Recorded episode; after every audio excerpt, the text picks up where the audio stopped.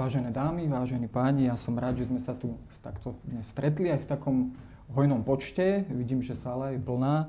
A takisto uh, som rád teda, že máme tu aj hosti online, ktorí nás sledujú. Uh, stretli sme sa dnes uh, samozrejme s, s jasným bodom programu, aby sme si predstavili prvú vedeckú biografiu Milana Rastislava Štefánika s podtitulom Muž, ktorý sa rozprával s hviezdami, ktorej autorom je historik Michal Kšiňan z Historického ústavu Slovenská témie vied.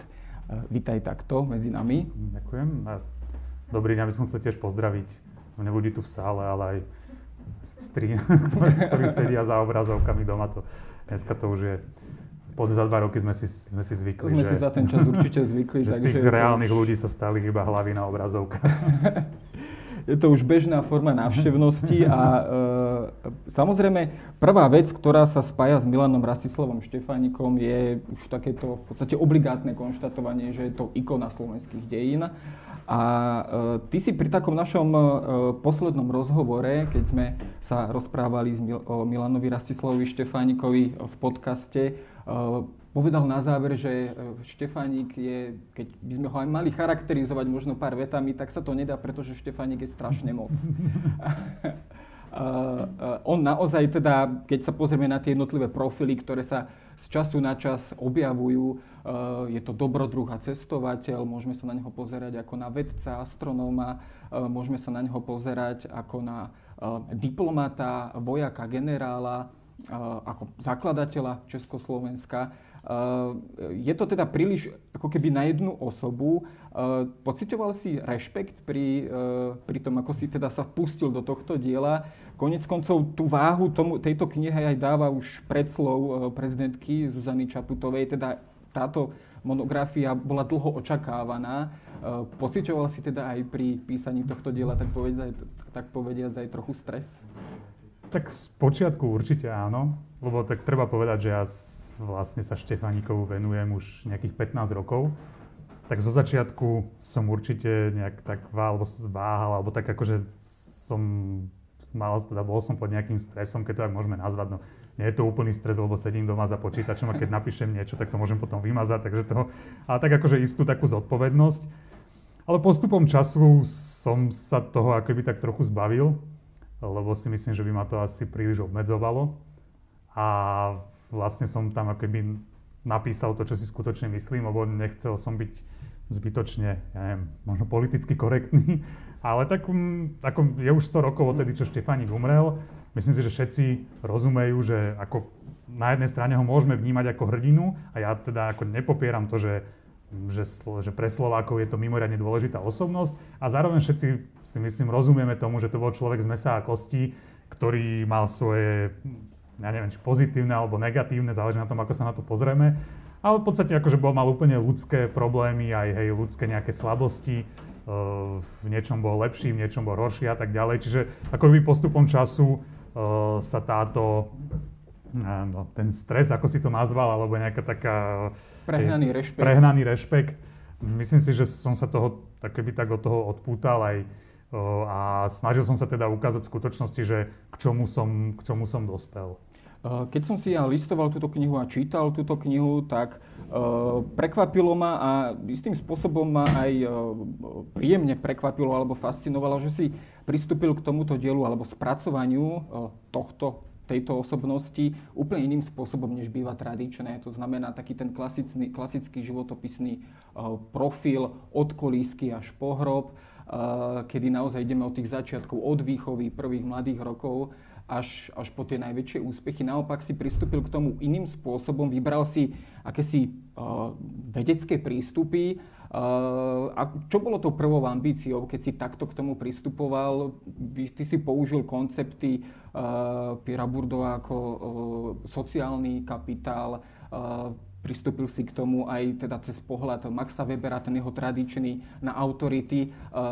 Čo bol ten prvotný cieľ, keď si vlastne pristúpil k tomuto dielu týmto spôsobom? Je to lepší spôsob, ako sa dostať Štefanikovi pod kožu? Lepší neviem, to, to musia posúdiť ostatní. Tá podľa mňa, hej, preto som to tak napísal, ale akože uh, mne, sa, mne sa to zdalo uh, lepšie, ale mne sa to, treba, to, treba to dať do kontextu. Že kebyže to je prvá Štefániková biografia, lebo to je prvý Štefánikov vedecký životopis, ale o Štefánikovi už boli napísané životopisy popularizačné a tiež o Štefánikovi ako slovenská spoločnosť už čo to vie. Takže kebyže možno píšem prvý životopis niekoho, tak by som asi možno išiel chronologicky. Ale už keď to bolo napísané, tak som sa vlastne zamyslel nad tým, že aby som k tomu pristúpil nejakým iným spôsobom, položil som si takú základnú otázku, že teda keď už tvrdíme, že je národný hrdina, takže ako sa z niekoho stane národný hrdina. A uh, samozrejme, hej, bola tam aj tá ambícia napísať to iným spôsobom, ináč to uchopiť, uh, vlastne akoby provokovať u čitateľa nejaké kritické myslenie, že vlastne akože sa na Štefánika sa dá pozerať aj iným spôsobom, nielen, že prišiel, videl, zvíťazil, tak, takým jednoduchým. A v podstate, ono aj keď si zoberieme ten chronologický prístup, tak žiaden chronologický prístup nie je čisto iba chronologický. On je chronologicko-tematický, lebo my, ako čo robíme 19. a 20. storočie, tak my máme o obrovské množstvo z, zdrojov ku všetkému. Hej, to, sú, to sú kvanta a kvanta literatúry, archívnych dokumentov a tak ďalej, však to veľmi dobre poznáš. A my musíme či už podľa nejakého, hej, či to už tam napíšem do tej biografie, že ja si, ten, ja si tie udalosti vyberám podľa nejakého kľúča, alebo, alebo minimálne implicitne ten, ten nejaký kľúč, podľa čoho vyberáme, že čo je dôležité, uh, tam musí byť. Tak uh, v podstate akože ja nevidím teda až taký zásad, akože je tam rozdiel, ale nevidím až taký zásadný rozdiel medzi tým tematickým a, a chronologickým, lebo často aj v tých, uh, aj v tých tematických celkoch, ktoré som zvolil, 4, tak veľmi často tam postupujem aj chronologicky. Čiže mm, v podstate, v podstate je to také trochu zmiešané. Ale áno, no tak hlavná ambícia, pochopiteľne, že musel som napísať niečo iné ako ty predo mnou, lebo to kebyže iba opakujem to, čo bolo napísané, tak to by asi nikoho nezaujímalo. Tak uh, bola to aj ambícia pristúpiť k tomu iným spôsobom. Samozrejme aj, uh, myslím si, že som mal uh, v, doku, v rukách viacej, viacej dokumentov ako bádatelia pred, predo mnou, čo bolo pochopiteľne umožnené hej, tým zmenšením sveta sa rýchlejšie prenášajú informácie, ale aj rôzne vírusy, takže potom to tak, potom, potom tak vyzerá. Tak v podstate tak, ako, aj toto bol, toto bol jeden, to, čo si myslím, že je také novum, že aj, aj tá heuristická báza je jednoznačne širšia. No, taký ten prvý tematický kľúč, ktorú si, ktorú si, ktorý si použil už od začiatku knihy, tak to je už ten zmienený koncept sociálneho kapitálu nám sa samozrejme v súvislosti s kapitálom predovšetkým maria nejaké financie a uh, prípadne možno nejaký politický kapitál, čo je dnes tiež pomerne dosť skloňované. Ale sociálny kapitál je teda niečo, čo teda hojne využíval, aspoň podľa tých vecí, ktoré som si prečítal, čo využíval hojne uh, Milan Rasislav Štefánik. Bol to ten aj kľúč jeho úspechu? To znamená, bol on majster komunikácie, bol on človek, ktorý výborne zvládal eh, a výborne sa orientoval v nadvezovaní kontaktov a nielen teda nadvezovaní, ale aj udržaní kontaktov. Vyniesla ho práve táto skutočnosť eh, z tých, tých povestných slovenských kopaníc do najvyšších parížských salónov. Tak eh, samozrejme tých, tých aspektov bolo viacero, ale tento bol jeden a veľmi, veľmi dôležitý. Ja by som teda ešte možno objasnil aj ten, že prečo nepoužívam nejaké že priateľstva alebo sociál, ale prečo som použil akože taký hrozne vedecký názov ako sociálny kapitál, lebo francúzsky sociológ Pierre Bourdieu hovorí, že tak keď sa s niekým stretneme, tak to nie je iba, že sa zoznámime, ale ja musím investovať čas, peniaze, energiu do toho, aby som ten vzťah udržiaval.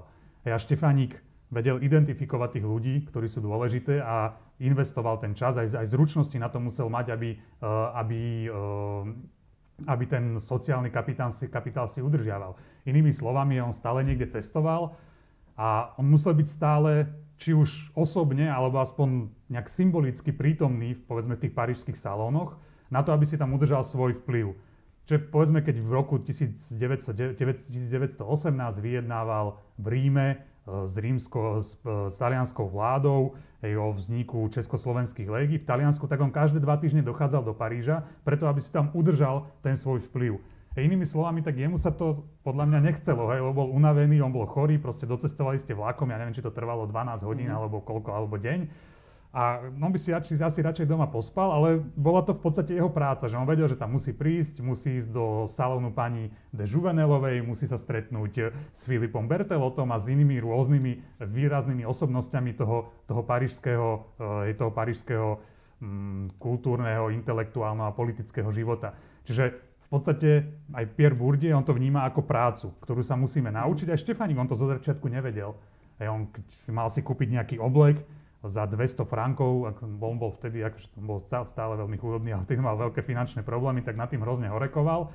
Ale keď chcete sa pohybovať najvyššie, najvyššie spoločnosti, tak tam musíte chodiť aj náležite oblečení, musíte, to, to je tá investícia, investícia tých, tých peňazí do toho. Čiže on postupne sa to aj učil, že to vidíme. Ináč sa správa v roku 1905 a inak sa už správa o tom v roku 1913 alebo 1917. No samozrejme ten, tento istý teoretik eh, Pierre Bourdieu tiež upozorňuje na to, že tento sociálny kapitál sa dá následne premeniť na ten politický a možno aj finančný, aj keď to sa možno práve Štefánikovi príliš aspoň z počiatku nedarilo. Uh, sprevádzali ho, tak povediac, po celé aj toto obdobie, aj tie jeho začiatky, uh, finančné problémy, alebo inými slovami pozeral sa na to tak, že uh, som síce teraz dočasne zadlžený, mám napožičiavané v podstate vo všetkých domoch, alebo vo všetkých parížských domoch, alebo aj pražských domoch, ale investujem to skrátka do budúcnosti a verím svoj, svojim projektom, ktoré, ktoré si nájdu skôr či neskôr úspech. Bol to, to ten životný alebo základný životný Štefánikov prístup, ktorým aj teda uh, prechádzal životom? No, Štefánik sa teda veľmi zadlžil, to je, hm, to je pravda, ale v skutočnosti on veril v úspech uh, tých svojich vedeckých aktivít a nielen vedeckých, ale to už boli postupne potom aj, aj diplomatické. Napríklad založil na Tahiti vlastné observatórium, ktoré podľa jeho slov malo hodnotu 250 tisíc frankov. Čo keď, e, aby ste mali približne predstavu, tak ročný nájom v Paríži, v tom 14. obvode, kde on býval, to bola skôr taká chudobnejšia štvrť, tak ročne platil 650 frankov.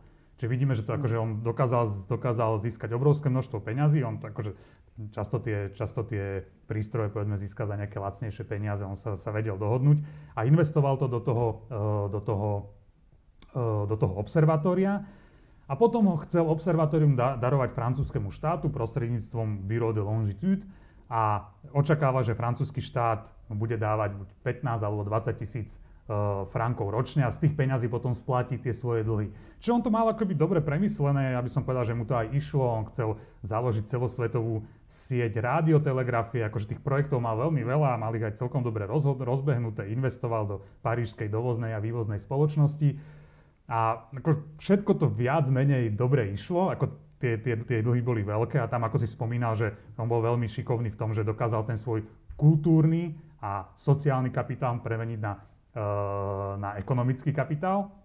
No a potom prišla prvá svetová vojna a zrazu sa začali hlásiť veriteľia a oni, že tak dobre, že tak pošlite peniaze, ešte mi povedal, dobre, tak ja by som vám poslal, tak čo mám robiť, ja som mobilizovaný. Oni povedali, že tak pošleme na vás exekútora, ale samozrejme, keď Francúzsko, e, pre, Francúz, pre francúzsky štát bolo dôležitejšie, aby mobilizovaní, aby mobilizovaní vojaci bojovali a hej, oni ich chránili pred podobnými exekúciami, takže tam akoby uh, sa, to, sa to komplikovalo. A Štefanik sa stále akože v tých svojich hraniciach akoby snažil, uh, snažil splácať tie svoje dlhy. Samozrejme na druhej strane on, ako som už spomínal, že keď chcel byť v tej vysokej spoločnosti, tak on musel aj veľa míňať. A Štefanik míňal aj, akože bolo to, treba povedať, že bolo taký rozšafný, keď ho porovnáme s tými českými umelcami, ktorí tam boli, ktorí otáčali každý frank, tak Štefánik bol skôr tá uhorská gentry, ktorý V tejto hodil. súvislosti mm. sa často spomína taká tá, možno, neviem, ty to možno objasníš, údajná fascinácia, Štefániková fascinácia aristokraciou, teda údajne rád sa pohyboval v týchto kruhoch a keď sa pozrieme aj na jeho priateľky, či už bližšie alebo, alebo vzdialenejšie, tak opäť boli z dobrých rodín, aristokratických rodín častokrát. Uh, teda je to naozaj teda pravdou, teda, že Štefanik bol fascinovaný a uh, priťahoval ho tento svet uh, vyššej francúzskej spoločnosti? Štefanik bol veľmi fascinovaný aristokraciou. Boli aj, myslím si, že napríklad v Taliansku hrala tá aristokracia ešte dôležitejšiu úlohu v politickom živote ako vo Francúzsku. Aj Francúzi oni tak s tým svojím republikánstvom už sa od, od uh, konca 19. storočia uh, tie aristokratické kruhy tam hrali dôležitú úlohu, ale nie až takú ako povedzme v Taliansku alebo v Rusku. Štefanik bol veľmi očarený tým aristokratickým svetom šlachtou. Oni si akože v rodinnej tradícii sa tradovalo, že Štefánikovci sú potomkovia Zemanov. Mm. Hej, to bolo, ako oni boli v tom, v tom veľmi, veľmi vychovávaní. Niekto myslím, že tvrdil, že Hanna Ponická tvrdil, že bol barón, že boli baróni alebo, alebo niečo podobné. A podobne aj Maurice Janen, jeho veľmi, veľmi dobrý kamarát, si spomína, že, že on bol prekvapený z toho, že Štefánik síce že pochádzal z veľmi z takého váženého e, prostredia, ale veľmi ako jednoduchého a teda, že tá, to jeho očarenie aristokraciou ho, hm, ho prekvapovalo. A tiež si myslím, že to, to, že vyrastal v Úorsku, tiež, kde tá aristokracia teda mala mimoriadne veľkú váhu, to tiež určite hralo, hralo dôležitú úlohu pri Štefánikovi.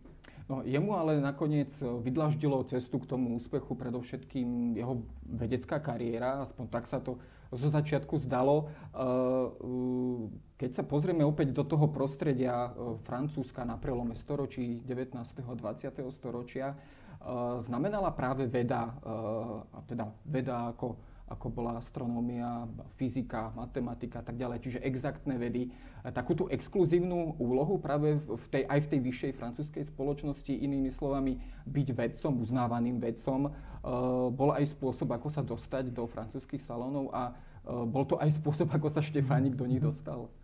Tak samozrejme to my iba teraz v tichosti môžeme závidieť postavení vedca vo Francúzsku na začiatku 20. storočia. Je tam bol veľmi silný ten taký nejaký laický prúd, ktorý tvrdil, že vlastne veda už dá odpoveď na všetko, že všetko náboženstvo je, je odsudené ako nejaké staromódne hej, na, na zánik a veda už ako tá, tá, tá tradičná sekularizácia. Ale celkovo akože vedci mali silné postavenie vo francúzskej spoločnosti.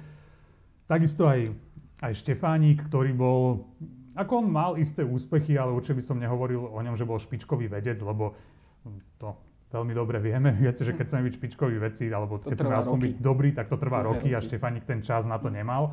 Uh, ale ako mal, mal celkom zaujímavé, uh, zaujímavé výsledky. Čo bolo dôležité, že Štefanik sa vlastne spoznal skutočne so vtedajšou francúzskou vedeckou elitou a keď Jules Janssen, Henri Poincaré, Emil Butru, akože to sú skutočnosti mená, ktoré dodneska rezonujú. Myslím, že tá Poincaré, on vymyslel nejakú takú rovnicu, povedal, že keď to niekto rozlúšti, tak neviem, koľko dostanú. Doteraz akože nejaký milión im slúbili. Myslím, že nejaký Rus to dokonca rozlúšti. Akože to boli skutočnosti mm-hmm. veci, ktorí Uh, ktorí boli absolútna svetová špička. Hej, tá francúzska veda na začiatku 20. storočia v skutočnosti bola, bola, bola, uh, bola úplne na, na, na, mm, na, vo svete mala mimoriadne silné postavenie. Čiže Štefanik sa s týmito ľuďmi spoznal, oni ho začali podporovať, hej, oni mu, povedzme, Henri Poincaré ho žiadal, aby išiel pozorovať zatmenie slnka do, do Brazílie. A to aby ste mali predstavu, že o čom hovorím, tak do Brazílie zároveň vyslali aj expedíciu, ktorá mala potvrdiť Einsteinovú teóriu relativity. Hej, čiže v skutočnosti to, ako, to boli významní, ako z, veci. Hej, mm-hmm. zo, z nejakého vedeckého hľadiska to boli, uh, to boli významné, uh, významné uh, expedície aj vý, veľmi významní ľudia. Takže Štefánik, uh, akoby, samozrejme to, že bol vedec, mu veľmi pomáhalo, ale ne, ne, nehovoril by som to, že bol, že bol špičkový, skôr to, že sa vedel s nimi zoznámiť, že vedel prezentovať, on, on sám seba dával do takej pozície, že keď podporujete mňa, tak to nepodporujete mňa, ale to podporujete vedu, to podporujete nejaký vyšší cieľ. Hej, cez pred prvou svetovou vojnou to bola veda, počas uh, prvej svetovej vojny to už bolo oslobodenie Čechov a Slovákov. Čiže on to aj šikovne tak vedel podať, aby ho tí ľudia podporovali. No samozrejme, tu už prichádzame aj k tomu možno druhému tematickému konceptu, ktorý si využil a súvisí to s obrazom Štefánika ako cestovateľa, dobrodruha, ktorý teda bol účastníkom viacerých vedeckých expedícií, predovšetkým pokiaľ išlo o to spomínané zatmenie slnka. A e, ty si tam teda použil ten koncept Maxa Webera, akejsi teda tej charizmatickej autority alebo charizmatickej osobnosti, e, ktorá, e, ktorá teda popisuje tohto človeka ako keby obdareného nejakými e, možno mimoriadnými schopnosťami, až nadprirodzenými schopnosťami, samozrejme, eh, keď hovoríme o charizmatických vodcoch, tak my po skúsenostiach z 20. storočia sme dnes asi skôr opatrnejší. Predsa len ale v tej dobe eh, a po tých skúsenostiach, ktoré Štefánik mal, bol to ten, zase ten kľúčový kapitál, s ktorým teda aj prekonával alebo teda dominoval práve v tých parížských salónoch, alebo jednoducho zvádzal, zvádzal tých účastníkov parížských salónov a vedel ich presvedčiť pre svoje ciele.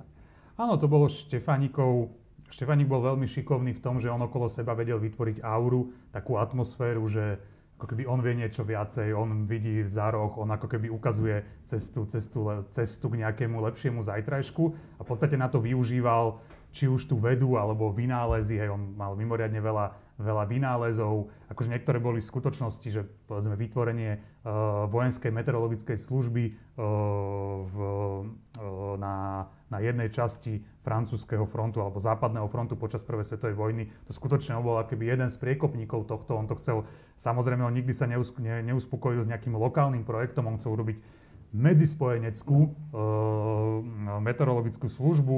On založil meteorologickú službu v Rumunsku, bol v kontakte s, s tou, ktorá bola v Rusku, v Taliansku a v Grécku. Čiže to vidíme, že že on ako keby vedel vyvolať ten dojem, ale nebolo za tým, nebolo za tým iba nejaké prázdno. On, to vedel, on sa vedel veľmi dobre predať, ale zároveň aj za tým bolo akoby veľmi veľa úspechov, veľmi veľa šikovností, veľmi veľa Uh, veľmi, veľmi aj veľká predstavivosť, keď akože on nikdy nebol spokojný s nejakým lokálnym projektom, stále chcel akože to robiť na, na svetovej úrovni. A v podstate aj nejakú takú úplne bežnú vec, alebo no bežnú vec, ako tak on mal zdravotné problémy a tak čo my keď si teraz povieme, že ne, niekto má zdravotné problémy, no tak chudák sedí doma a kašle, alebo nieč, niečo mu je. A Štefánik on o sebe dokázal vytvoriť uh, takú, taký obraz, že mu ľudia mu hovorili, že ak si chorý, tak si oddychni. A on povedal, no tak teraz, keď ide o budúcnosť môjho národa, tak ja nemôžem oddychovať. A skutočne, keď si čítame, uh, keď si čítame spomienky nejakých Francúzov, tak oni hovoria, že čím bol Štefánik Blečí, tak tým bola väčšia, uh, akože tam tým bola myšlienka Československa silnejšia. Čiže on aj v podstate nejakú takú vec, ktorá nie je výnimočná, on to dokázal takým spôsobom podať, že tí ľudia mali pocit, že hej, akože on sa odovzdáva nejakej väčšej myšlienke. Samozrejme, keď hovoríme o charizme, tak táto charizma je opäť spojená aj s takým tým ďalším obrazom Štefánika, ktorý je teda pomerne aj populárny a určite si množstvo otázok práve na túto tému dostal a to je Štefánik a ženy. Bol to len vyslovene taký, e, keď sa na to pozrieme len z, z pohľadu toho jeho súkromia, vyslovene len orientovaný do tejto sféry, teda do privátnej sféry, alebo jednoducho tie kontakty so ženami vedel využívať aj pre Eh, dobré politické kontakty a politické ciele. Naozaj tie, tie kontakty tam boli naozaj dobré, alebo aj tie známosti konec koncov bol istú dobu zasnúbený s dcerou francúzského senátora. Bol, bol konec koncov zasnúbený aj s, uh, takisto myslím, že s neterou uh, talianského ministra pre kolónie. Čiže, čiže tých kontaktov alebo týchto známostí tam bolo viacero významných. Bol to opäť možno taký spôsob, možno aj neuvedomelý, alebo možno uvedomelý Štefánikov eh, spôsob, eh, akým sa teda presadzuje na tej politickej scéne.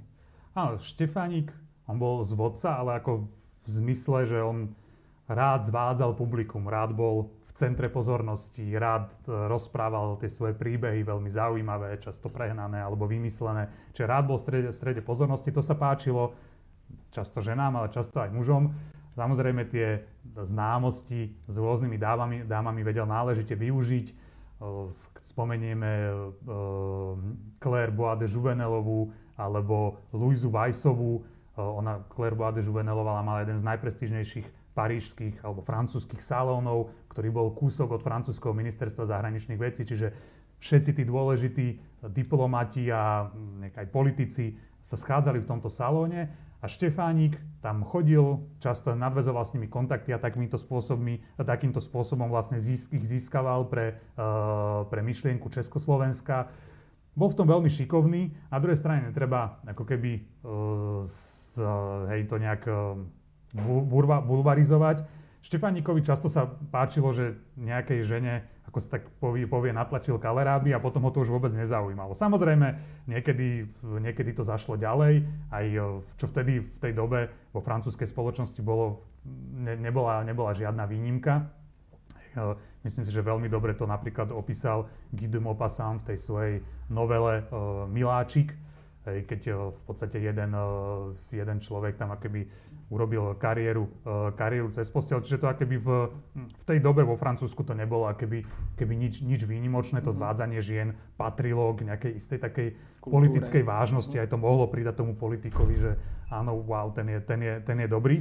A Štefanik to, Štefanik to využíval, samozrejme niekedy vedome, niekedy nevedome, ale mnoho tých, mnoho tých vzťahov bolo čisto asketických. Keď si zoberieme Luizu Weissovú, ktorá bola veľmi zamilovaná do Štefánika, veľ, veľmi, veľmi.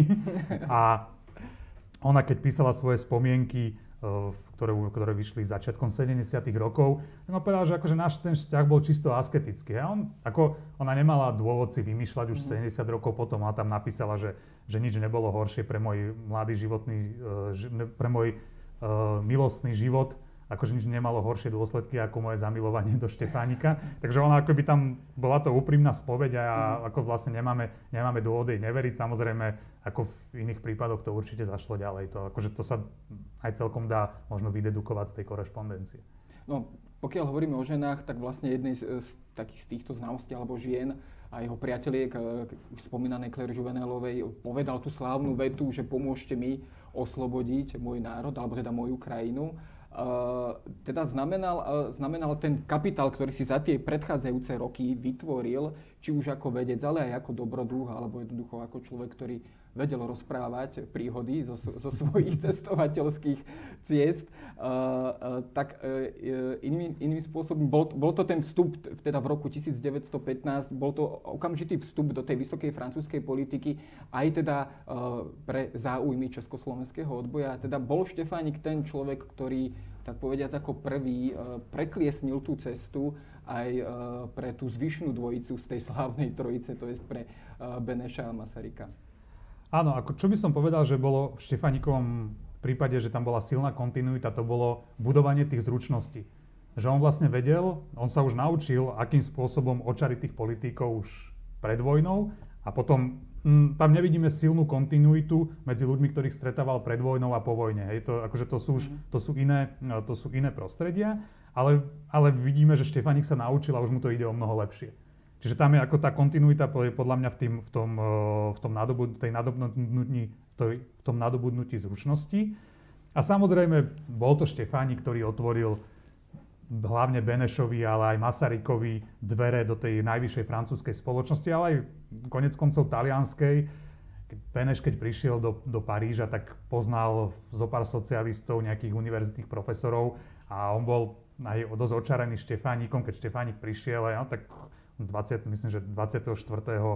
12. 1915 rokoval s Aristinom Brianom, to bol, čo bol uh, ministerský predseda. Čiže hej, to bol hm, to ako sa Benešovi, keď to tak povieme, ani, ani nesnívalo hej, o takýchto kontaktoch, no a zrazu stretol niekoho, kto, kto uviedol v skutočnosti do tej najvyššej politiky medzi tých najvyšších najvyšších predstaviteľov, tak e, tá, tá, ako toto, je, toto je niečo, čo v podstate spomína vo svojich spomienkach aj Beneš, aj, aj Masaryk, že to, bol, to bola obrovská Štefaníková zásluha. E, keď už hovoríme samozrejme o československom odboji, tak tu vystupuje Štefánik predovšetkým ako vojak, alebo aspoň tak sme na túto jeho pozíciu zvyknutí, ako francúzsky generál. Konec koncov túto pozíciu si vyslúžil v podstate z pozície radového vojaka Eh, na tú generálskú eh, šaržu za 3, myslím 3,5 roka, eh, tak to bola blesková vojenská kariéra. bola toto aj teda tá skutočne tá jeho hlavná pozícia v československom odboji? Teda bol to človek, ktorý sa musel v prvom rade postarať o vznik a správne nastavenie fungovanie Československej armády, Československých légií a jednotné velenie. Bol to aj ten hlavný problém, ktorý, s ktorým sa boril po celý ten čas? Určite vlastne, či už Beneš alebo Masaryk v podstate považovali Štefánika ako nejakého odborníka na vojenské otázky, lebo Beneš a Masaryk, oni sa nikdy bojov v Prvej svetovej vojne nezúčastnili, zatiaľ čo Štefánik bojoval na srbskom fronte, hlavne na západnom fronte, na srbskom fronte, do, do istej miery, no vlastne nebojoval, ale bol aj v Rumunsku. Čiže oni ho, oni ho často vnímali ako keby nejakého odborníka na vojenské otázky, preto, mu, preto mal mimoriadne veľkú zásluhu na vybudovaní československých légií v, v tých troch krajinách, kde vznikli, teda hlavne v Taliansku, vo Francúzsku a, a, a v Rusku. Zároveň, ja by som nepovedal, že to môžeme úplne oddeliť, povedzme tu jeho diplomatickú činnosť alebo politickú činnosť mm-hmm. od tej vojenskej, lebo jeho povyšovali, hej, ako, si, ako si povedal, za 3,5 roka sa stal z vojaka generálom, ale jeho povyšovali z diplomatických dôvodov. Lebo on, Francúzi vedeli, že budovanie československých légií vo Francúzsku je, vhod, je výhodné nielen pre Československo, ale tak, takisto pre Francúzsko. Francúzi nemali vojakov, oni na konci roku 1917 už mali milión padlých že oni boli ochotní kývnuť na akýkoľvek projekt, na čokoľvek, nech, len nech tam tí vojaci sú. Takže oni už skôr, uh, skôr schválili vytvorenie polských, aj ako polskej tej modrej armády, ako to oni nazývali, kde bolo takmer 70 tisíc, 70 tisíc vojakov. Čiže on v podstate Štefánik bránil aj záujmy Francúzska, preto Francúzsko malo záujem ho povyšovať. A tak pochopiteľne inak sa rokuje s nejakým poručíkom, s kapitánom a inak sa rokuje s generálom. A mu to vyslovene dali aj preto, aby mal silnejšiu pozíciu pri vyjednávaniach, ale aj preto, aby v očiach vlastných, hej, v očiach Čechov a Slovákov sa tá jeho, tá jeho autorita posilňovala a, a aby ho teda vnímali ako skutočne, skutočnosti toho, toho, toho vodcu. Vieme aj, ako sa vôbec zrodila myšlienka, československá myšlienka alebo vzniku Československého štátu v mysli e, Štefánika. E, bola to vec, ktorou, ku ktorej nejakým spôsobom sám dospel alebo pod vplyvom e, Tomáša Garika Masaryka, ktorého si mimoriadne vážil ako autoritu, ktorú teda ešte poznal zo svojich e, štúdií, a, alebo jednoducho bol to taký aj z jeho strany ďalší bláznivý nápad, akých mal mnoho, Eh, či už keby sme hovorili o observatóriu na Tahiti, čo sa mu teda aj mhm. podarilo a s akým ohlasom vôbec, keď oboznamoval svojich parížských priateľov s touto myšlienkou a predstavou, s akým ohlasom sa vlastne stretával. Tu treba podľa mňa spomenúť jednu veľmi dôležitú vec, že v podstate myšlienka nejakého samostatného Československa to, to príde až v roku 1914, 1915. Masaryk, keď píše svoje spomienky, on tvrdí, že on to chcel od nejakého roku 1905 alebo 1907. A to bola veľmi radikálna myšlienka. Čo chceli dovtedy neviem, veľká väčšina, 99% e, tých slovenských a českých politikov, oni chceli nejakú autonómiu v rámci Rakúsko-Uhorska. A čiže toto bola veľmi radikálna myšlienka. Samozrejme, keď, e, keď s ňou prišiel Štefánik, e, Beneš a Masaryk, tak to ako všetci sa na nich pozerali, že o čom to rozprávate. O Štefánikovi si hovorili, že, že on je síce genius, ale, toto je, ale to, on je blázon, čo sa týka tej, toho vytvorenia Československa. To, ale treba, treba zobrať do úvahy fakt, že Rakúsko-Uhorsku tu malo dlhoročnú, dlhoročnú štátnu tradíciu a zrazu niekto príde a povie, že no tak dobre, musíme rozbiť tento štát a urobiť tu nejaké Československo, čo pre väčšinu francúzských, uh, väčšinu francúzských po, uh, politikov, hej, oni tú situáciu tu nepoznali. Samozrejme boli francúzskí slavisti, doktorka Ferenčová o nich, o nich veľa písala, ktorí poznali tú otázku lepšie, ale pre bežného Francúza nielen vtedy, ale bohužiaľ aj dnes, ako je to stále taký veľmi, veľmi, veľmi neznámy región. Čiže na neho sa, na neho sa pozerali uh, ako do istej miery na nejakého... Áno, že, že čo, čo, čo chceš čo, čo, o čom to tu rozprávate, ale postupom času, ako sa vyvíjala situácia na frontoch, najmä e, veľký vplyv mala veľká oktobrová revolúcia, alebo e, už dneska iba oktobrová revolúcia, e, ktorá vyradila v podstate Rusko z vojny, no tak Francúzi začali hľadať na ten východ a hľadali, chceli hľadať nových spojencov voči, e, voči Nemecku, lebo tak ten hlavný spojenec dovtedy bolo Rusko, no tak a prišli vlastne s, s, tým, s tou myšlienkou, že to bude Polsko, Československo, Rumunsko, Rumunsko, Jugoslávia. Čiže v podstate aj ten, ten vývoj na frontoch zahral do veľkej miery do karát tejto československej myšlienke. No práve tu v Rusku on sa tak aj profiloval Štefánik ako tak, taký antibolševický alebo protibolševický bojovník. Konec koncov tá otázka zotrvania československých légií Rusku to bola kľúčová vec ktorá teda zohrala veľkú rolu nielen v závere vojny, ale ešte aj po jej skončení a počas mierových rokovaní v Paríži. Bol to aj taký ten vyjednávací tromf v Štefanikových rukách, že my máme tieto naše légie v Rusku, vy sa snažíte nejakým spôsobom vysporiadať sa s touto bolševickou revolúciou, ako keby vrátiť späť Rusko jednak do vojny, alebo teda po vojne nejakým spôsobom ho konsolidovať. Bol to aj ten dôležitý vyjednávací v Štefanika, ale aj celej československej delegácie v Paríži počas mierových rokovaní? Samozrejme, bol to bol to veľmi, ako by som povedal, možno až jeden z najdôležitejších tromfov, lebo tie légie v Rusku mali 60 tisíc, mali 60 tisíc mužov a bola to najsilnejšia vojenská sila v Rusku, ktoré sa, ktoré sa zmietalo v, v občianskej vojne. Čiže keď niečo dohodové mocnosti chceli vojensky dokázať, tak oni sa jednoznačne museli opierať o Československé légie a z toho dôvodu vlastne to bol veľa, veľmi silná páka toho československého hnutia alebo československého odboja na dohodové mocnosti. Uh, tvrdil to aj Štefánik, keď, uh, keď prišiel v novembri, uh, v novembri roku 1918 do, do Ruska tak tvrdil, že áno, vojna sa síce skončila, Československo síce vzniklo, ale my keď budeme bojovať za záujmy dohody, tak nám dajú lepšie hranice na mierovej dohode, že v podstate akoby ten, ten boj sa neskončil, ale tie legie už boli také vyčerpané, im oni už vážne sa im vôbec nechcelo bojovať, nevedeli v tom zmysel, zásobovanie nefungovalo, oni čakali, že Rusi teda, hej, tí tzv. bieli, bieli vojaci preberú na seba, na seba ten boj, alebo že nebudú už bojovať Československé légie, prípadne čakali veľkú spojeneckú inváziu. Čiže Štefánik ich do istej miery namotivoval, niečo sa mu podarilo, ale v podstate pochopil, že, že tie légie treba stiahnuť a že, že už oni ďalej nemôžu bojovať na fronte.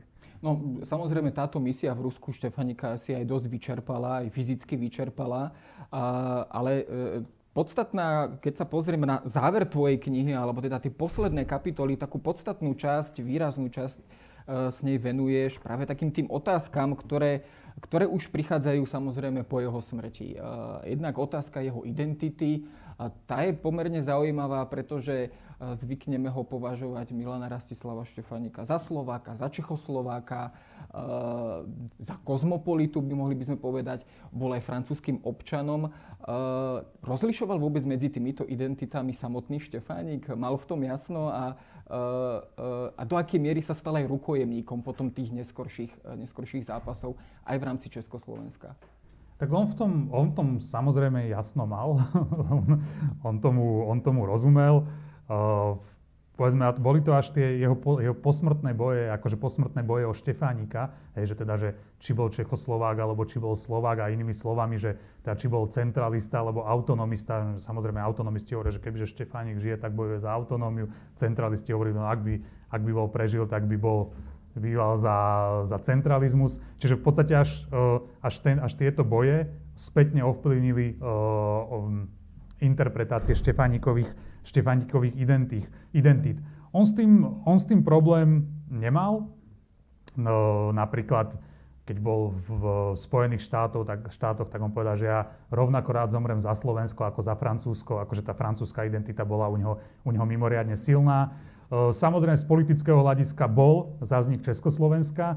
Čo sa týka nejakého toho, samozrejme tej takej citlivej etnickej otázky, že či Česi a Slováci sú jeden národ alebo, alebo dva národy z etnického hľadiska. Štefanik mal viacero vyjadrení. On, pochopiteľne, Štefanik sa často vyjadroval tak e, ako dobrý diplomat, že podľa, svojho, podľa toho, s kým sa rozprával, tak trochu aj menil, menil, svoje, menil svoje vyjadrenia. Ale myslím si, že už máme akoby dostatočne zdokumentované to, že hovoril, že Slovensko má mať istú, istú formu autonómie, hej, to, ale nie v zmysle, že bol autonomista, teda akoby nejaký člen Hlinkovej alebo prívrženec uh, Hlinkovej slovenskej ľudovej strany. Uh, hovoril, uh, že Česi a Slováci sú akoby dva národy, ale z politického hľadiska, z politického hľadiska jeden národ. Samozrejme, keď o týchto otázkach rozprával pred dohodovými politikmi, tak tú slovenskú otázku vôbec nespomínal, lebo ako som... Bolo to ťažké vysvetlenie a samozrejme by bola otázka, že tak na čo máme rozbiť viacnárodné Rakúsko-Uhorsko a potom vytvoriť Československo, ktoré bude tiež viacnárodné. Čiže on bol samozrejme pragmatik a, a rozumel tomu, čiže aj tie svoje vyjadrovania prispôsoboval, ale jeho slovenskosť sa v podstate nebila s jeho, s jeho československosťou. To, e, to bolo až to posmrtné narábanie s tým jeho odkazom, ktoré to takto, e, ktoré to takto videl. A toto už, akože toto sú veci, o ktorých už písali aj kolegovia predo mnou.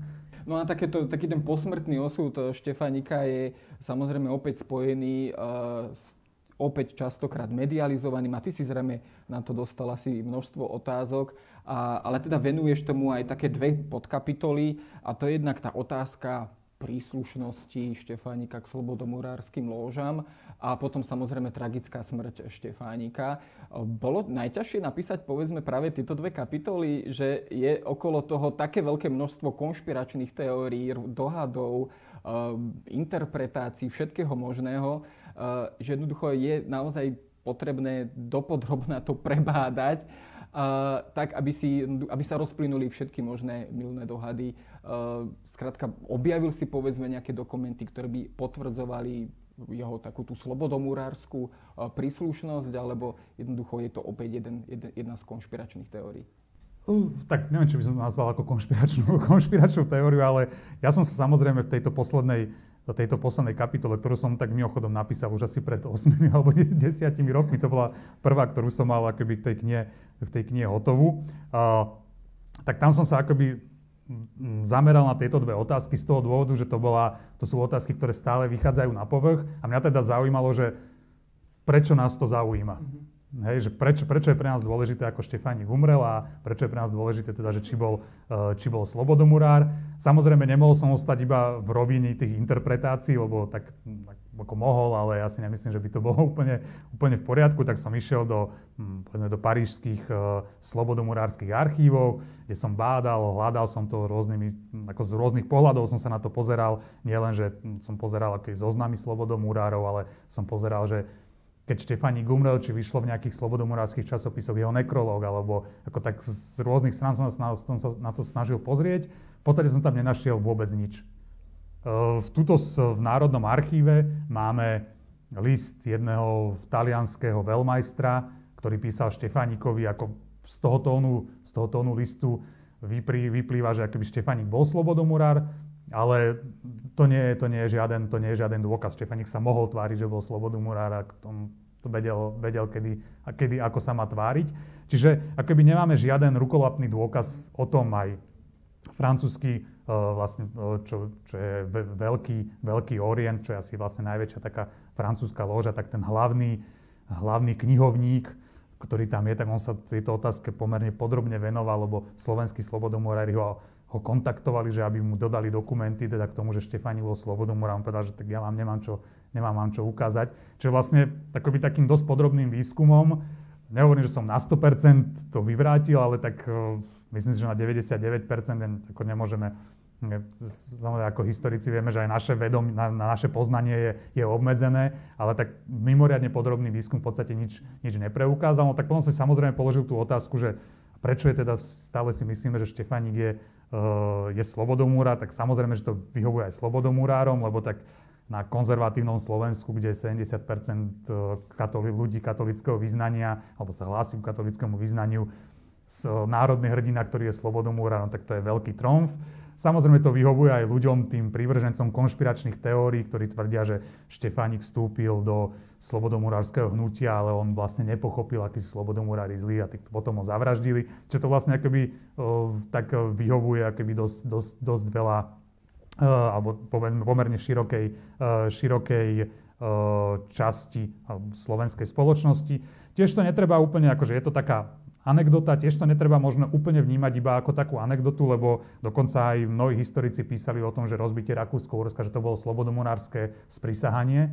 Čiže ako keby má to aj, má to aj takýto širší, neviem, nejakú takú širšiu, širšiu rovinu, ktorú som sa snažil do istej miery, do istej miery vyvrátiť. No, ono to tak aj býva s takýmito ikonami alebo hrdinami, že predčasná smrť ich v podstate ako keby vystrelí na nejakú novú politickú kariéru, posmrtnú politickú kariéru alebo až povedal by som mytologickú kariéru.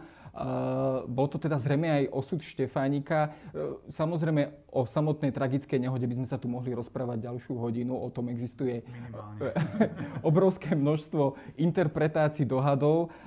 Ale teda bolo to tak, že šťastím Štefánika bolo práve to, že už sa v tom reálnom politickom živote nestihol, tak povediať, zdiskreditovať, nestihol už jednoducho sa namočiť do tej reálnej politiky prvej Československej republiky. A to je aj dôvod, prečo, eh, prečo ho takto vnímame dnes, ako ho vnímame.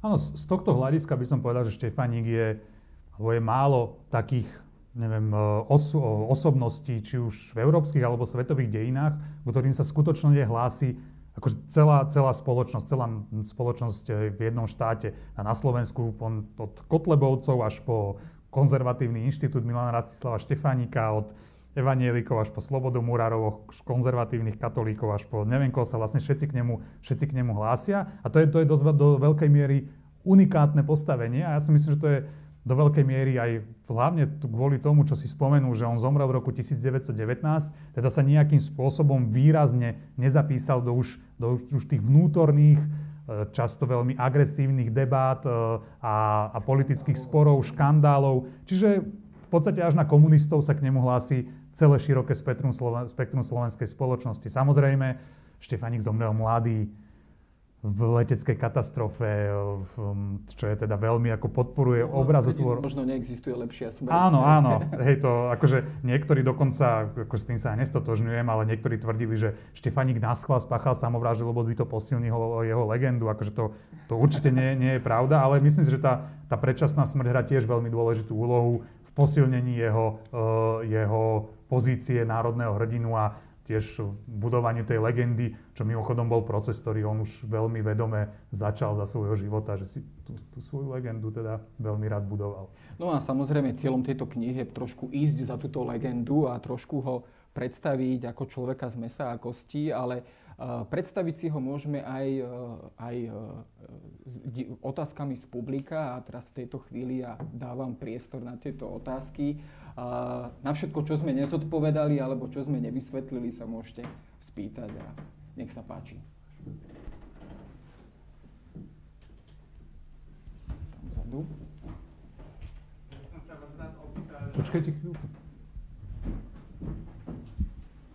Ja by som sa vás rád opýtal aj na základe toho, čo ste tu hovorili, že aký je váš osobný názor že či moderná slovenská štátnosť správne narába s osobnosťou Milana Rastislava Štefanika a že čo, ak teda, čo si myslíte, že čo by tam ešte trebalo, a či je to správne a keď nie, čo by trebalo urobiť, aby to bolo správne, aby táto osobnosť bola správne zakomponovaná v tej štátnosti, nemyslím v histórii.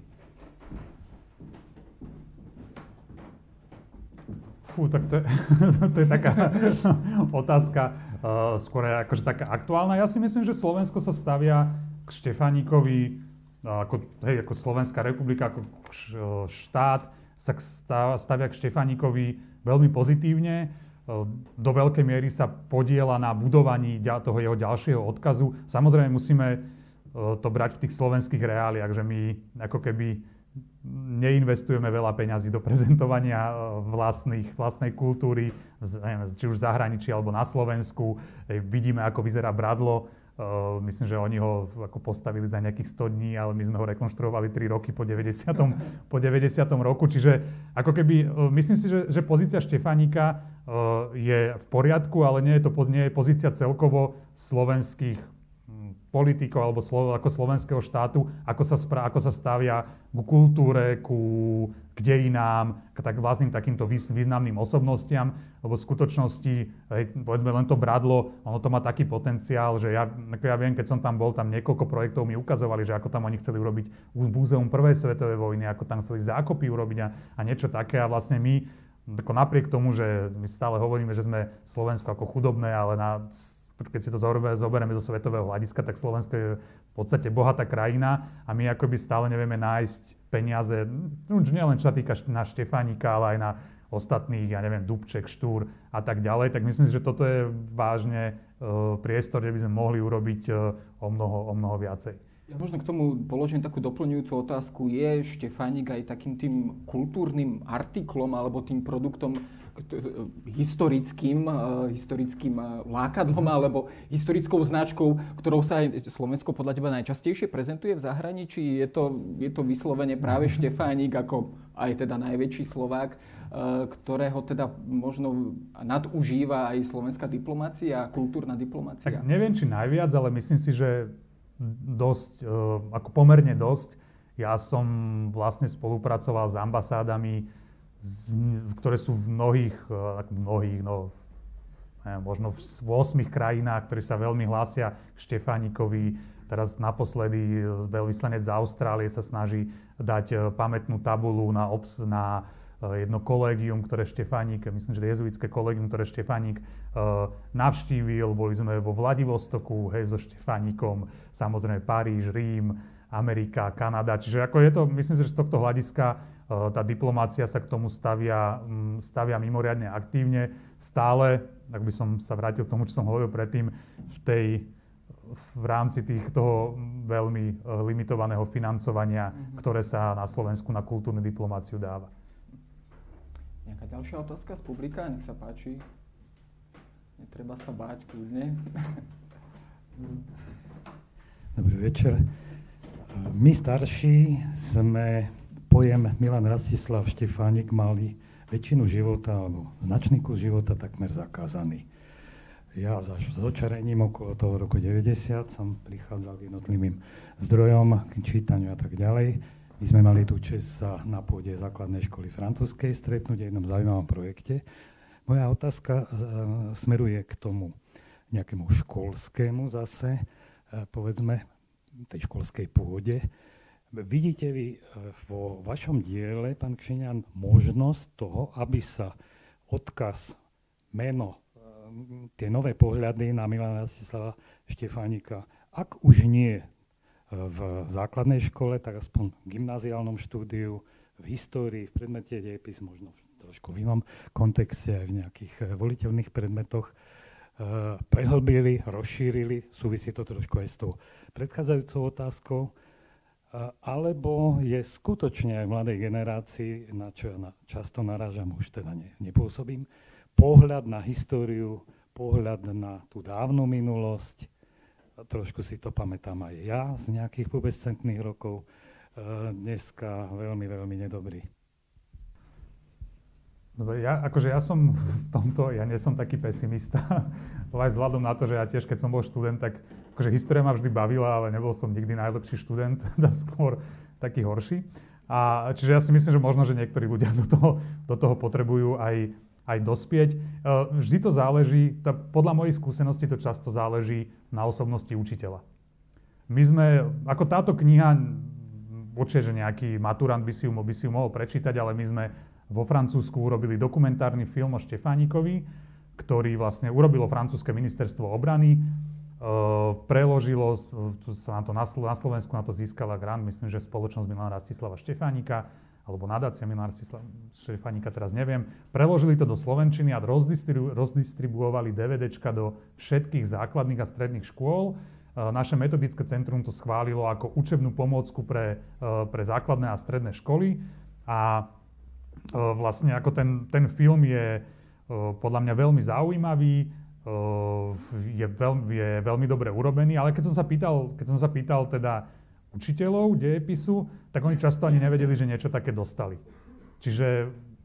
Alebo nemajú čas. Alebo nemajú čas, alebo proste tých, áno, no, tých, akože tých, eh, tých, eh, od, alebo tých odpovedí, alebo výhovoriek, alebo akoľvek to nazveme, mo, mohlo byť, uh, je veľmi, je, je viacero.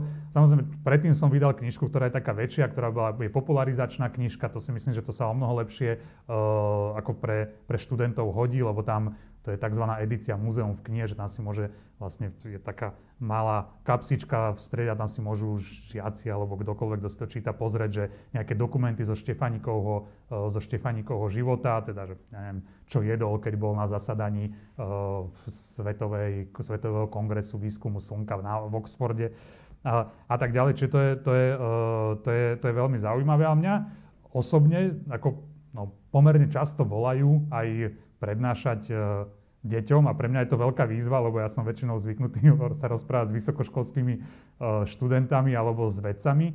A podľa mojich skúseností je to veľmi zaujímavé, keď som to rozprával povedzme nejakým 7-8 ročným deťom, lebo oni ešte nevedia, oni sa ešte nič neučili o Štefaniku, čiže oni ešte nevedia, čo sa ma majú pýtať. A oni sa ma pýtajú v skutočnosti otázky, že ktoré ja som pozeral, že to, bol, že, že to je úplne skvelé, lebo oni sú akoby nepopísaný list a, a vlastne som sa musel nad Štefánikom zamýšľať takým spôsobom, akým som sa inde nezamyslel. Akože z, mojich, z mojej nejakej kariéry, čo bolo najviac takéto uh, čo, mi, ako čo ma najviac intelektuálne stimulovalo, bola, bola moja prednáška na Stanforde a potom moja prednáška pre 7, 7 a 8 ročné deti, že to bolo úplne, úplne zaujímavé. Čiže akoby z tohto, z tohto, hľadiska, uh, z tohto hľadiska si myslím, že to, je, že to môže byť veľmi prínosné aj dokonca pre toho historika, lebo tie deti nás donútia sa pozrieť na niečo, akože položiť si otázky, ktoré by nás ani omylom, omylom nenapadli. Ešte nie sú poznačené gloriolou národného hrdinu. Hej. Oni, oni proste ešte nevedia, lebo ako nás v podstate do istej miery na škole naučia, že čo si máme mysleť a oni ešte nevedia, čo si majú mysleť, tak to je, o toto je zaujímavejšie. Čiže ďalšie vaše vystúpenia orientujte do týchto nižších vekových kategórií a uvidíte, že všetko sa objaví. Nech sa páči, ďalšia otázka z publika. Dobrý večer. Uh, tak ja by som sa teda chcel opýtať, uh, teda, ako často Štefánik navštevoval uh, Slovensko po svojom odchode do Paríža, teda v čase svojej mladosti, a kedy bol Štefánik naposledy na Slovensku pred svojou smrťou? No to som zrátal, kedy si, ja myslím, že to bolo 13, ale neviem, či si to, že 13 krát sa vrátil od roku 1904 do roku 1913, ale neviem, či si to mýlim s tým, že naposledy tu bol v roku 1913. Takže buď to bolo 11 krát alebo 13 krát, akože on sa, on sa vracal pravidelne, je, že to už ako číslo, číslo podľa mňa nie je až také podstatné, to sa, ako to sa dá dohľadať, to nie, to nie je problém. Vracal sa pravidelne, vracal sa často na Vianoce, čo nám teda ukazuje, že on ako keby tie, Uh, tie styky nepretrhal, že hej, stále tá rodina bola pre neho veľmi, veľmi dôležitá. A naposledy tu bol na pohrebe svojho otca v roku, v roku 1913. A ten jeho vzťah k Slovensku uh, ako keby veľmi, on pretrvával, hej, aj keď v zahraničí, tam pred prvou svetovou vojnou to hralo skôr takú marginálnu rolu v tých, jeho, v tých jeho aktivitách, ale napriek tomu sa snažil upútať pozornosť francúzských bankárov na Slovensko, aj rôzne projekty, aj to, ako sa snažil, tak to je asi notoricky známe, že ako sa snažil, chcel teda, aby Slováci sa, presel, sa presťahovali na Tahiti, najmä Slováci z Ameriky, hej, ktorí ťažko pracovali v nejakých pensylvánskych baniach a teda si myslel, že keď na tej Tahiti, na tej Tahiti keď sa budú venovať polnohospodárstvu, tak asi, asi, by sa mali, asi by sa mali lepšie. Čiže akoby ten, ten vzťah k Slovensku sa napriek tomu, že odišiel, sa, sa nepre, nepretrhol a to už, ako, to, to si myslím, že to je pomerne dobre zdokumentované.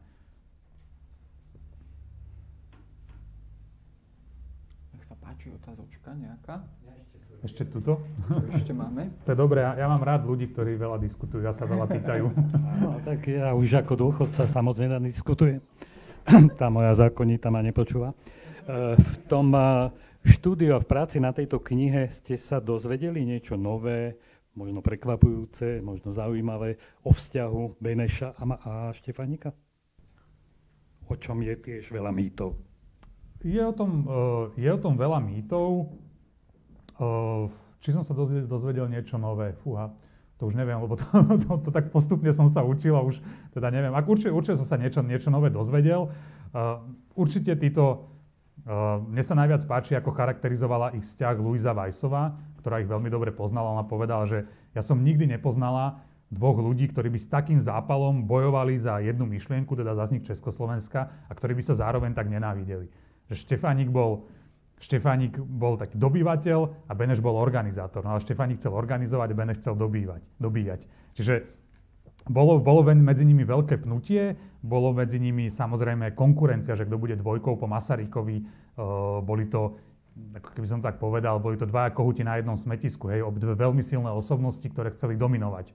A, ale za, samozrejme treba to vnímať aj z iného uhlu pohľadu, a to je ten, že tá ich spolupráca bola vynikajúca.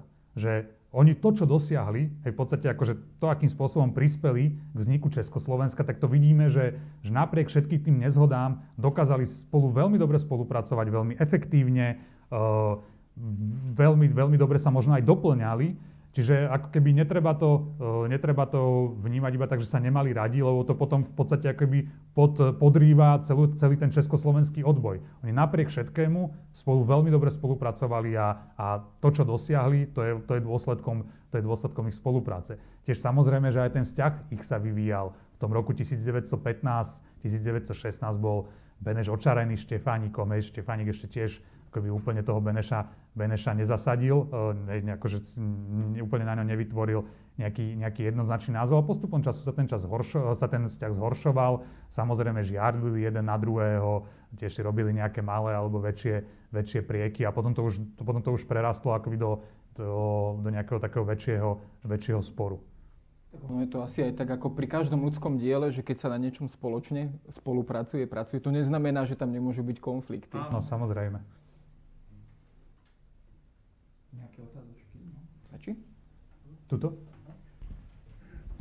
Ja by som sa chcel opýtať, uh, neviem teda, že či teda, uh, to už bolo nejakým spôsobom zodpovedané, ale predsa len, ak by teda Štefánik nezomrel, máte pocit, že by sa mohol stať Masarykovým nástupcom? Že by mohol byť prezidentom Československa?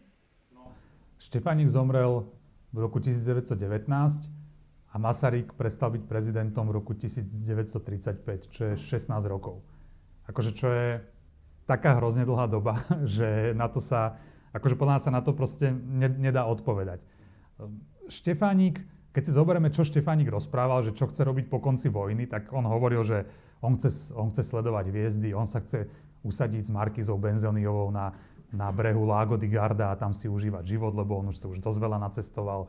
Chcel sa stať viceprezidentom pre Slovensko. Akože on tých projektov ako vždy, akože to bol človek, ktorý chodil a ktorý proste mal hrozne veľa projektov, hrozne veľa plánov. Čo by sa v skutočnosti uskutočnilo, na to je hrozne, hrozne ťažko odpovedať a ako tá odpoveď, aj keby, že poviem, že stal by sa, nestal by sa, tak to, to by som musel veľmi fabulovať a veľmi vystúpiť zo svojej úlohy historika do nejakého úlohy spisovateľa science fiction alebo, alebo niečo, niečoho podobného. Čiže treba to, uh, treba to vnímať tak, že situácia v roku 1919 bola nejaká. Štefánika sa snažili z politického hľadiska odstaviť, odstaviť na druhú kolaj, hlavne Beneža Masaryk.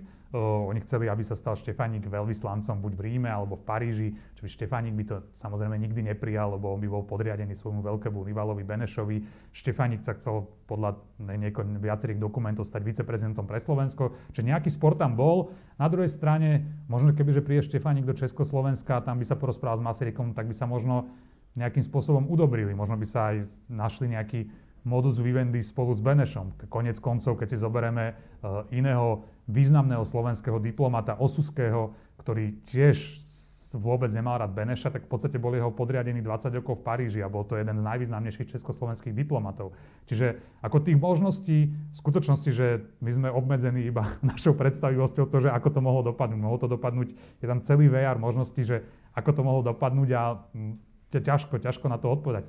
Možno tu doktorka Ferenčová napísala, že čo by bolo keby, keby Štefanik prežil, ale tiež, je to, tiež sú to také, ako vždy sú to, vždy to môžeme iba hovoriť ako nejakú hypotézu. Samozrejme, akože už máme, hej, nieč, niečo sme o tom Štefanikovi už, už vieme, hej, ako sa, ako sa správal, ale tých, tých vecí, tých nepredpokladaných, akože tých vecí, ktoré nevieme predvídať, ktoré by zasiahli do toho, je obrovské množstvo. Akože si môžeme pozrieť aj po podstate na, na našich vlastných životoch, že kde sa, čo si myslel pred 5 rokmi, že kde budem a kde v skutočnosti som, tak to je hrozne ťažko predvídateľné. Ja sa možno tak opäť doplnkovo spýtam, e, je možno aj za tými spormi e, Štefanik versus Beneš, prípadne tie nedorozumenia v rámci tejto trojice, e, povedzme aj také tie rozdiely v nejakom hodnotovom svete, že povedzme Štefánik bol povedzme ten konzervatívnejší, možno až monarchista, kdežto Beneš s Masarykom, tak to boli od začiatku stúpenci republiky a, a trošku tak liberálnejšie, možno až lavicovejšie orientovaní ľudia.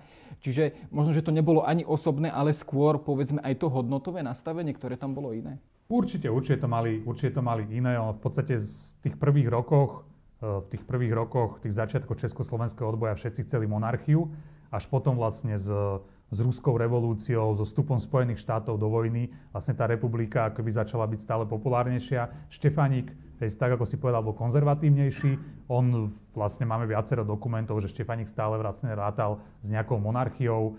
Čo sa týka nejakých politických e, pozícií, tak to sú známe veci, že sa vyslovil proti volebnému právu žien, proti oddelení cirkvi od štátu, aj proti tej republike, hej, bez toho, aby sa k tomu vyjadrili vlastní teda občania tohto Československa. Na druhej strane Štefanik sám o sebe hovoril, že on bol pôvodne republikán, ale až jeho, jeho pobyt vo Francúzsku, ktoré bolo republikou, z neho spravilo monar- monarchistu.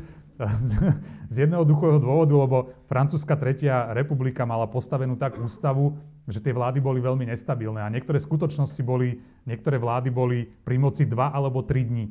Tak Štefáni, keď ak už uh, vybavoval hej, nejaké dotácie pre to svoje observatórium na Tahiti, tak už konečne hej, mu to nejaký štátny tajomník slúbil, že dostane 20 tisíc, no a o 3 dní tam už nebol. Takže ja si myslím, že toto bol tiež akoby dôležitý, uh, dôležitý faktor, že tá Štefaniková skúsenosť s republikou, ale s tou francúzskou treťou republikou bola taká zlá, že, že sa stal z neho monarchista.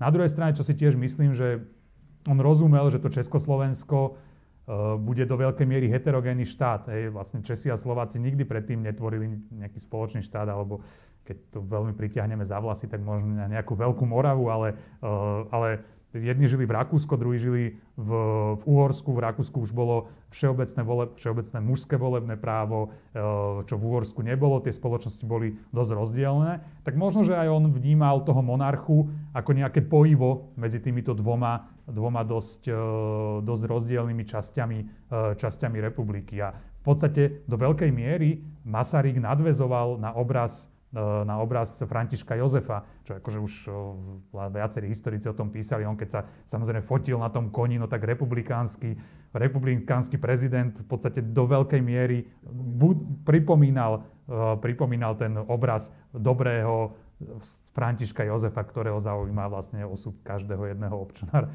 Rakúsko-Uhorska. Čiže tam táto kontinuita bola, ako tá, táto nejaká akože pre, osobnosť monarchu možno pre Štefanika aj e, bola spôsobom, ako zjednotiť tú republiku alebo ako posilniť jednotu tej republiky. No, my sme sa kontinuálne prepracovali vlastne k záveru, e, keďže už uplynulo viac než hodinu z nášho rozhovoru, no. takže aj e, pre e, divákov, ktorí sú online, chcem teda povedať ďakujem za, za to, že tu boli s nami a takisto aj vám. A ak máte samozrejme otázky prípadné otázky ďalšie, tak vieme ich samozrejme aj osobnejšie zodpovedať. Ďakujem, ďakujem za pozornosť.